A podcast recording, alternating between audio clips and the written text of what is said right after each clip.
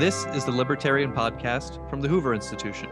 I'm your host, Tom Church, and I'm joined, as always, by the Libertarian Professor Richard Epstein. Here at Hoover, Richard is the Peter and Kirsten Bedford Senior Fellow. He's the Lawrence A. Tisch Professor of Law over at NYU, and he's a senior lecturer at the University of Chicago. Now, Richard, there's a free speech story that caught my eye, and I think there's a conversation to be had about censorship and protests at the university level I want to ask you about. Now, the short of it is that Kansas Supreme Court Justice Caleb Stegall wrote a public letter to the University of Kansas Law School and ended his teaching relationship over a recent controversy involving a speaker at a Federalist Society event. Now, the speaker uh, that was invited and actually ended up speaking is affiliated with the Alliance Defending Freedom. It's a conservative Christian group that is, in addition to other issues, against same sex marriage when the event was announced, the student body called for, well, many people in the student body called for the event to be canceled. Um, and in his letter, Justice Stegall notes that, or says that the administration at KU met with the Federal Society and pressured them to cancel the event. Now, the event actually happened, and the speaker discussed Kennedy versus Bremerton School District. It's a case that was decided in June of this year, six to three. So, before we get into the KU Law School's reaction um, and well calls for you know uh, uh, uh, uh, canceling this event. Can you take us through that case that kennedy versus bremerton school district to see how i want to get a picture of how egregious the talk could have been?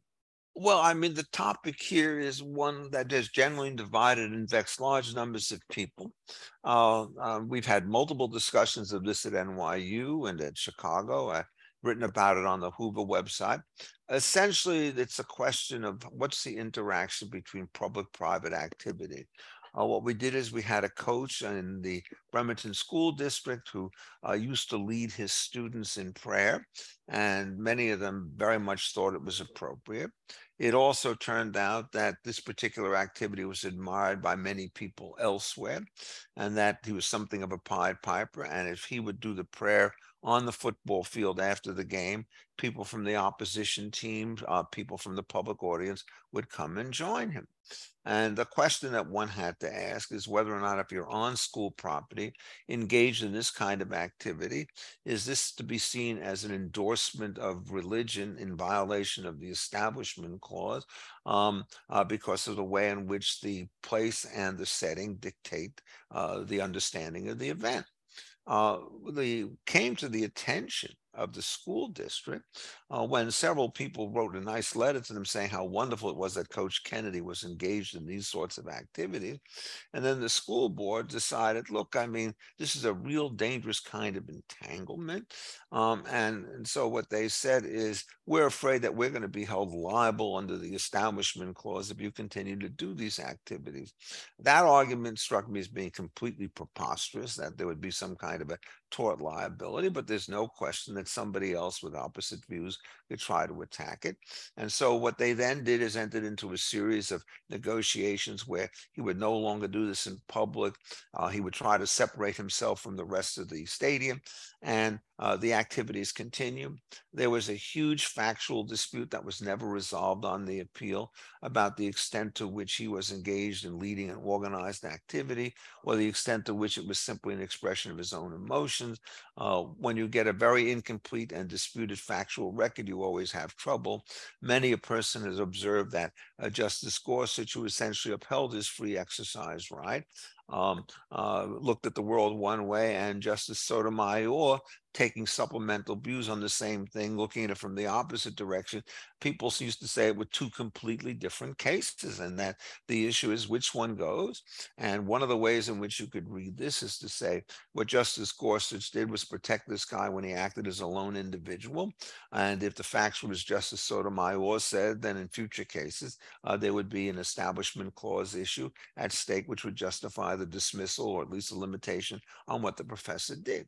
This thing is is an absolute briar patch. It also raised a famous doctrinal issue about what are the appropriate standards that we use under the Establishment Clause in which to evaluate these kinds of cases. There's a famous decision from 1971 called Lemon and Kurtzman, which has been widely attacked and fiercely defended, on the question about whether or not if you engage in some activity which has an entanglement between church and state, uh, that essentially disqualifies the activity from taking place. There have been many, many decisions on it. There have been many efforts to back and forth on this particular question. And so what happens is this is the perfect topic for a debate. And if the you know Alliance Defending Religion, in fact, had taken a position, I think it did in this particular case, there would be a perfectly appropriate thing to do. Now, the objection to it wasn't about this debated stuff. The objection was the characterization of this organization as a hate group by other groups. And of course, I, I mean, I think it's an extremely dubious practice for one group uh, to label its political opponents a hate group. And what happened is then the students started to say, well, if these people come onto campus, um, it's going to shatter my life because they want to result in the extinction of transgender students and a lot of other very extreme positions, none of which were the subject of the debate. And so I, I, think what was going on here was that if you have a group that takes positions which are, are very strongly pro-religious, um, they're a Christian evangelical group, on many issues, I actually agree with them. I will say that. I think all of the recent decisions, for example, that have said that, you know, we can force you to uh, take photographs and to cater a wedding um, if you're a fundamentalist Christian for people who fundamentally disagree with your points of view. I think that they are right when they start to defend that. And so what happens is by bringing in extraneous situations, bringing pressure to bear, it makes it very difficult, if not impossible, to have a free debate. And what the uh, the judge said, Siegel said, is I don't want to be associated with an institution uh, that essentially has institutional pressures on one side and and a paper thin commitment to freedom of speech on the other time, which is not backed by any kind of similar institutional arrangement. So, I mean, it's a pretty vivid kind of compromise. Fortunately, things like this do not happen eh, that often. But on the other hand, it certainly is something which has seen an uptick. And the number of people who are willing to defend the action of what was done by the KU faculty is too large for my views. I think it's very clear uh, that the Federal Society should be able to invite whom it wants. And those people who don't like can attend the event and ask questions. They can hold rival events and so forth. But I think it's one thing to say that we want to disagree with something, and quite another thing to say we're going to try to shut you down can I get into? I want to get in at some limits of of speech, especially a university, right? So the Kennedy case is at a high school, and that has different standards that have been established. And at universities, it's been much more, well, I, I guess, free speech. But sure. for example, professors have more leeway to to um, to say things that perhaps um, at the high school or K through 12 level that they wouldn't. But uh, we're not talking about a professor speaking. We're talking about we are talking about a student organization, but it's not a student organization uh, speaking itself. It is bringing in an outside speaker. I'm wondering if there are any limits to who is should who can be allowed um, to be, you know, to come on campus and and give a talk at a public university. Well, I mean, I'm not aware of any that I would seriously want to defend. The customary one that is given is you're not allowed to bring on campus people who try to incite for violence or to otherwise demand that students commit immediately unlawful acts. And so, I mean, you certainly could keep off of campus somebody who came up there who wanted to give a rousing, rabble rousing speech, saying, I think it's a time that we wreck the classrooms and something like that. Uh, so if you have speeches that threaten illegal activities, the use of force, uh, then by all means you can stop them. But having a debate over the Bremerton case, which has so many ins and outs, uh, doesn't come within a country mile of that issue. And in fact, one of the reasons why such an appropriate topic for discussion is it's not just a simple yes, no, up, down kind of situation. There are variations within variations on the case, and the more people we can say about it, uh, the better. So I think there may well be some limits, but I don't think they're even tested, even even relevant in this particular case. What it is, is there a very dangerous tendency now in, in, in, all situations to make the following proposition. I may limit your right to speak on something of public interest and concern because what happens is I feel threatened and offended by the way in which you speak. And so what people do is they're given an incentive to make it feel as though they're absolutely miserable. They're in fear of their lives. And what they do that, then they say this is sort of like an assault. And, and the answer to that particular question is, is you're not allowed to magnify your own objections in an effort to suppress the speech of somebody else. Because then otherwise a religious student can come on and say, here are these atheists coming on campus. I think they're after me. I am in fear of my life. Uh, what we have to do is to make sure that they are not going to speech. Uh, uh, what happens is the moment you start allowing offense of that sort to become a relevant consideration, you have to become viewpoint selective. It's only the good guys, right, who are allowed to raise these things. The bad guys, well, they have to learn to grin and bear it. Uh, the correct First Amendment piece is as follows. There's a huge differentiation between defamation on the one hand and offense on the other. Uh, defamation is a situation where you make a false statement about the plaintiff to a third person, which essentially causes some kind of economic or social dislocation. So if you say to a third person that the plaintiff has committed adultery and that third person happens to be the spouse, you can easily wreck a marriage and you're not allowed to make false statements like that. And it's well within the uh, libertarian tradition. But if you're just taking offense, there's nothing false that's being stated. You get madder and madder, and you claim the madder that you get, the more you have a right to organize and to control the lives of others. Uh, so there was a case called Johnson against Texas, I think it was, involving the question of whether or not somebody could burn the flag. And it turns out if you're burning my copy of the flag, it's a form of property destruction. You could be held accountable. So you burn your own flag. And then there are other people said, I am deeply offended about how this person has no respect for the tradition of the United States and the freedom for which it stands. And well, I think the answer is they don't. But that doesn't mean that you can start to stop them.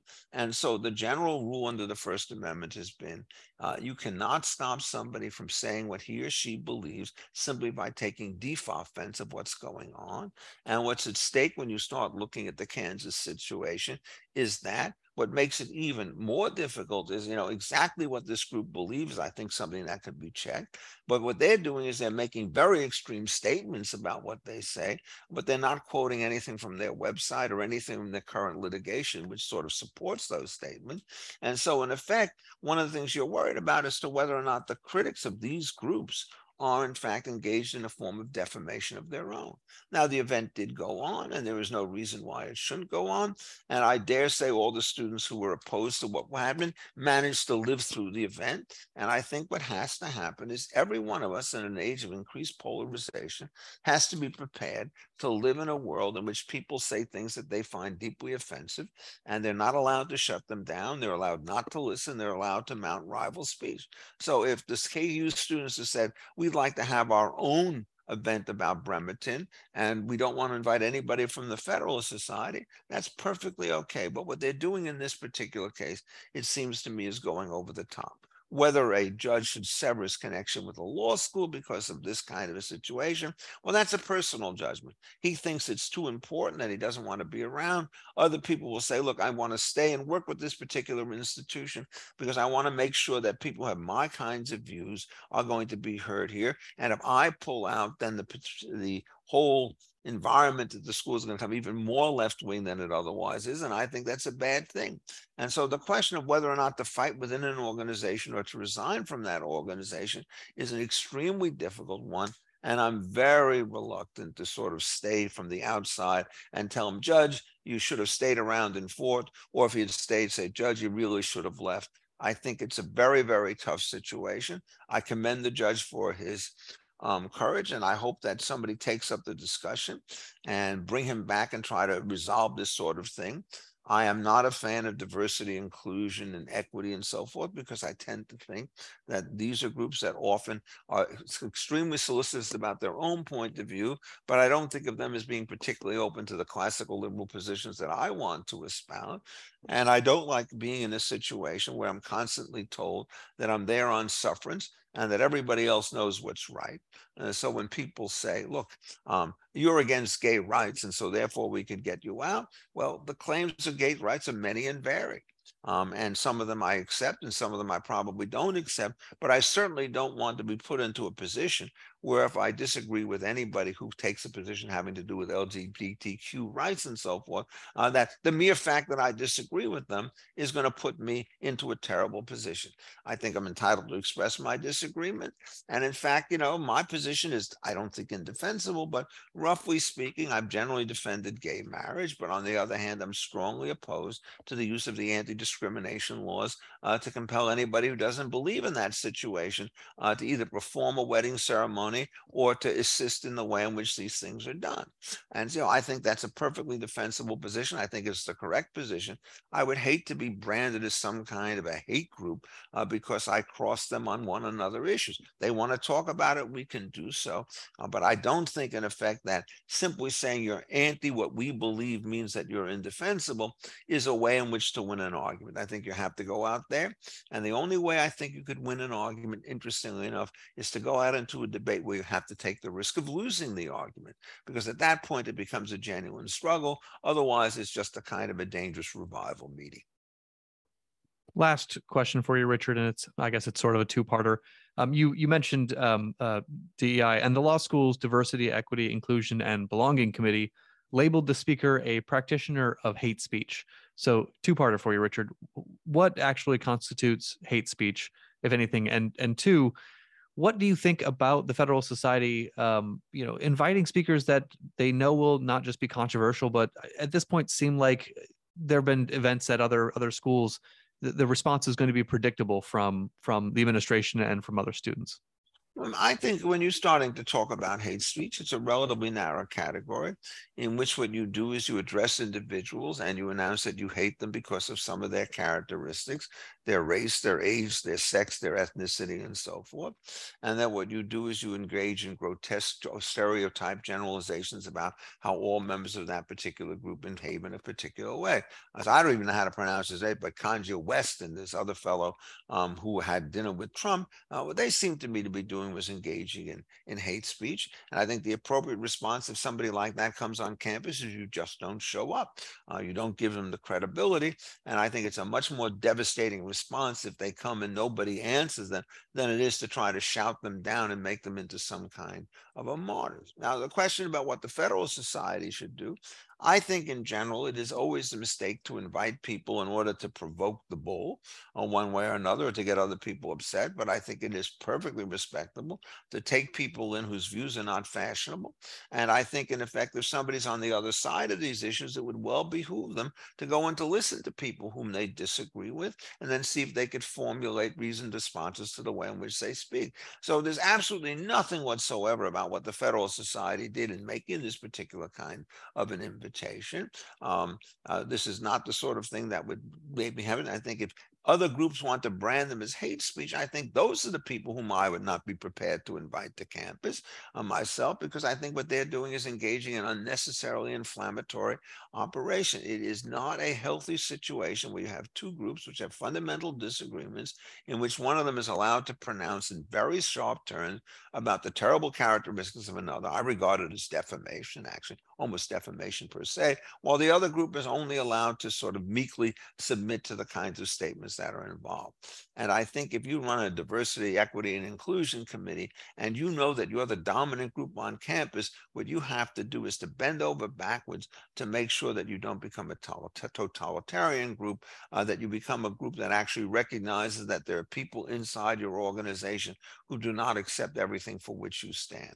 And indeed, I think it's perfectly appropriate for somebody to say, look, I know I have to abide by policies if they're lawfully enacted by the universities, but my free speech rights, and I think my conscience is such, then I should be entitled to oppose the kinds of policies which I will obey in the short run. I think unless you are willing to subject established beliefs to some kind of criticism, things will become static. Can you imagine what would have happened at some point when you had some very strong McCarthyite people and somebody says, well, you can't criticize them uh, because they're the dominant faction inside the school? It is all the more important that dominant factions be subject to criticism than fragile and marginal funds because the people who have the power are the ones for whom the counterweight is most needed. You've been listening to the Libertarian Podcast with Richard Epstein. Make sure to read Richard's weekly column, The Libertarian, published on defining ideas at hoover.org. If you found our conversation thought provoking, please share it with your friends and rate the show on Apple Podcasts or wherever you're tuning in. For Richard Epstein, I'm Tom Church. We'll talk to you next time.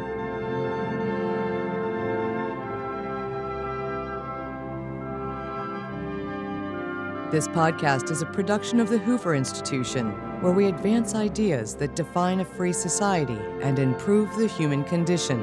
For more information about our work, or to listen to more of our podcast or watch our videos, please visit hoover.org.